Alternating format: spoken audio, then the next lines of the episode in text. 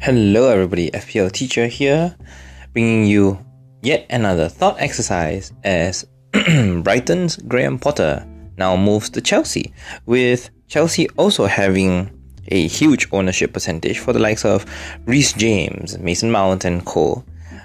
Well, here we delve into what Graham Potter can potentially implement in this Chelsea side, who the stars have been for the Blues so far, and what potential we can find by marrying the two together.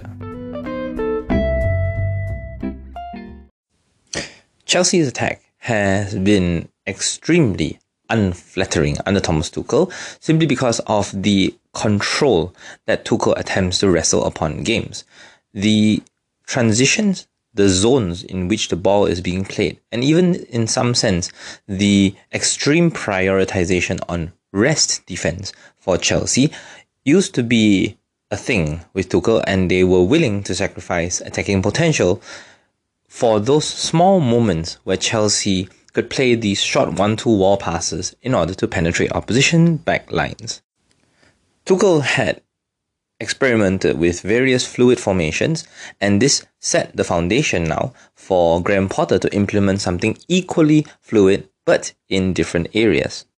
The difference between Tuchel and Potter was that Tuchel wanted his most fluid players as far up the pitch because in theory there was the most space. But for Potter, he chooses where he wants the fluid space to be. He demonstrated with his box formation using Brighton in game weeks 1 to 4, while in game weeks 5 to 6 most recently, the box shifted forward, sometimes appearing as a diamond. So the question comes down to number 1, will this box type of behavior be sustainable in Chelsea? And secondly, will this benefit the wide players because that is exactly how Potter sets his side up to beat teams that were either better than them in terms of player quality or more established. The Champions League game against Salzburg showed that the wing back the wing backs pressed up extremely high while Sterling himself on paper labeled as a wing back was essentially a left forward as how Trossard sometimes also operated as a left forward pressing down opposition fullbacks. A lot of Potter's upcoming decision in the opening stages of his tenure here really rely on how he handles the narrative that surrounds Chelsea as well as his own prestige. If he chooses to play like the underdog, as Brighton are usually labelled, then Chelsea will definitely have a more flexible, fluid formation as we have seen against Salzburg, with Mount and Kai playing as the free roaming number 10s that operated in their box formation, while Sterling, shunted out to the left side, looked really advanced, but definitely we know that it's not his best position. On the other hand, we can say that Chelsea can play imperiously like a team that deserves to challenge for the title, and Potter can implement a stable plan A in order to bring out the best attacking talents of his side. If you look at the entire squad, only Mason Mount has the capability of doing so-called Pascal Gross things, while everyone else had very specified roles. These very roles will shape our FPL discussions and thoughts coming up next.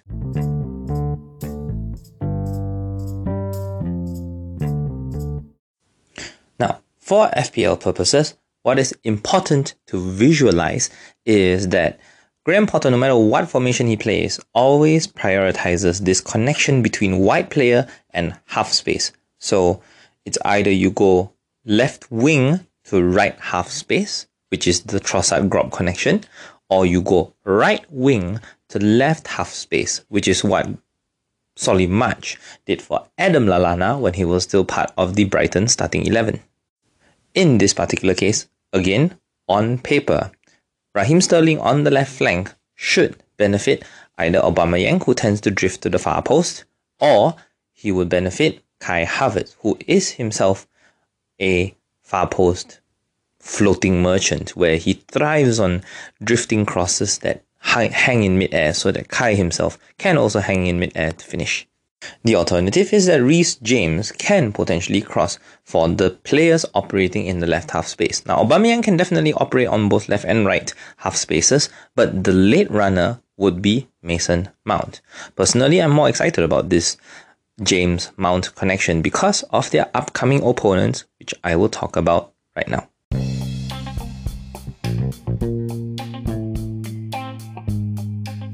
Palace, Wolves, Villa, Brentford.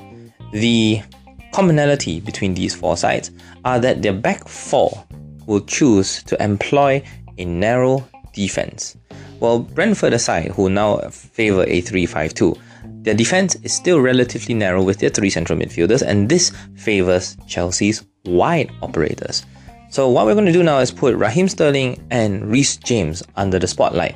And as it stands, Reece James is the bigger starlet according to the upcoming four fixtures.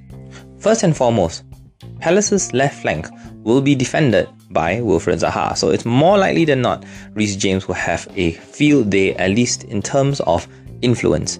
Secondly, Villa's narrow formation, especially with Lucas Digne potentially injured, will also bring the Chelsea starlet into play. As for Wolves, we know that Gonzalo Guedes does not defend that left flank. He's still adjusting to life in the Premier League, so Rayan Aït-Nouri might be outnumbered if James ventures forward. And lastly, with Brentford's new plan, it's very likely that Brentford will attempt to take the game to Chelsea, especially at home, and that means Rico Henry is going to be pushing all the way up alongside Ivan Toney, which sets the stage for Reece James to take advantage. So, a quick word here on Raheem Sterling's potential because he is a quote unquote left wing back that behaves essentially as a second striker in theory next to Aubameyang. Sterling's late runs will no doubt be a factor, so it's important to look out for his potential on whether Potter attempts to use him as a second forward or will he remain wide playing the Leandro Trossard role. At this stage, we all definitely prefer the second striker Trossard that was extremely advanced in Potter's 3-5-2 last season and in all honesty, we're just hoping that Raheem Sterling will continue to fulfill his potential as he has done so far from game weeks 1 to 8.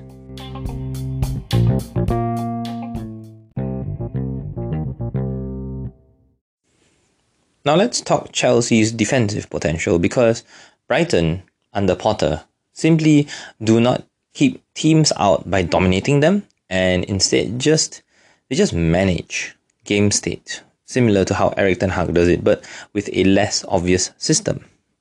First and foremost, Potter has to address the goalkeeping situation because David Sanchez for Brighton is an extremely different player compared to Mendy and or Kepa.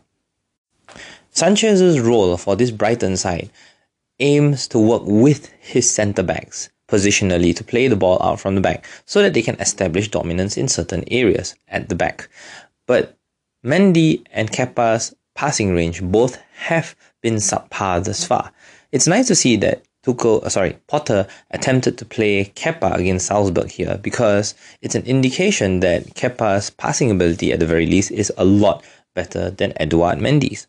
Now, the reason I'm talking about the opening phases of possession instead of defensive actions is because Potter, at least any new manager, the moment they want to implement a new philosophy at a club, they have to choose the phase of the game that they have the most control over, which is when they play the ball out from goal kicks.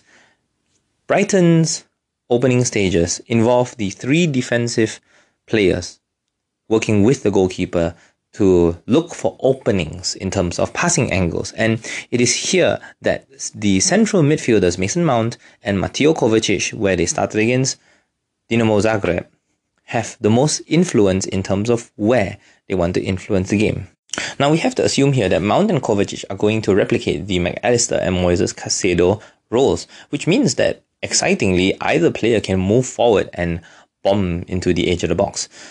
But as it stands, that connection between defense and midfield is what Potter is working on because without that connection between the back four and the midfield two, I say back four because I include the goalkeeper here.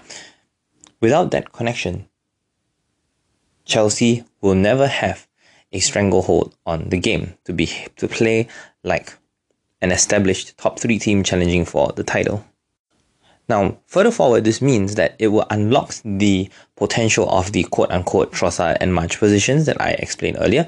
But at this stage, it's important to understand that Mount and Kovacic both have to take up risk-free positions. So we can assume that Mount and Kovacic might not even venture forward in the early stages, instead trying to encourage Sterling and Kai Havertz to come in narrow, just so that this box formation will persist. Lastly, a word on Potter's excellent game management strategy. He's shown so far that he can anticipate the substitutions the, his opponents make, at least in the Premier League. So, right now, with only Champions League data, it's difficult to work out what Potter will do in the second half of games. But good news here is that he has the likes of Jorginho at his disposal, waiting on the wings in case he needs to control the game while leading. What we are most interested in in terms of FPL is what he does in order to hit teams on the counter. So that is definitely something worth looking out for.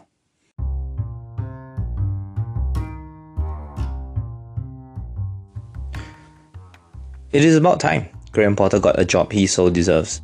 His game management skills, his player growth skills has certainly given him the reputation he deserves so far and honestly it's really exciting to see that the likes of Mason Mount, Raheem Sterling, Mateo Kovacic are all still in their mid 20s and they have the capability to step up a gear and gain a new dimension to their repertoire of already intelligent position- positioning and shooting. So we wait for bated breath to see what Chelsea can cook up next. And in the meantime, follow for the next review of yet another London team, Fulham.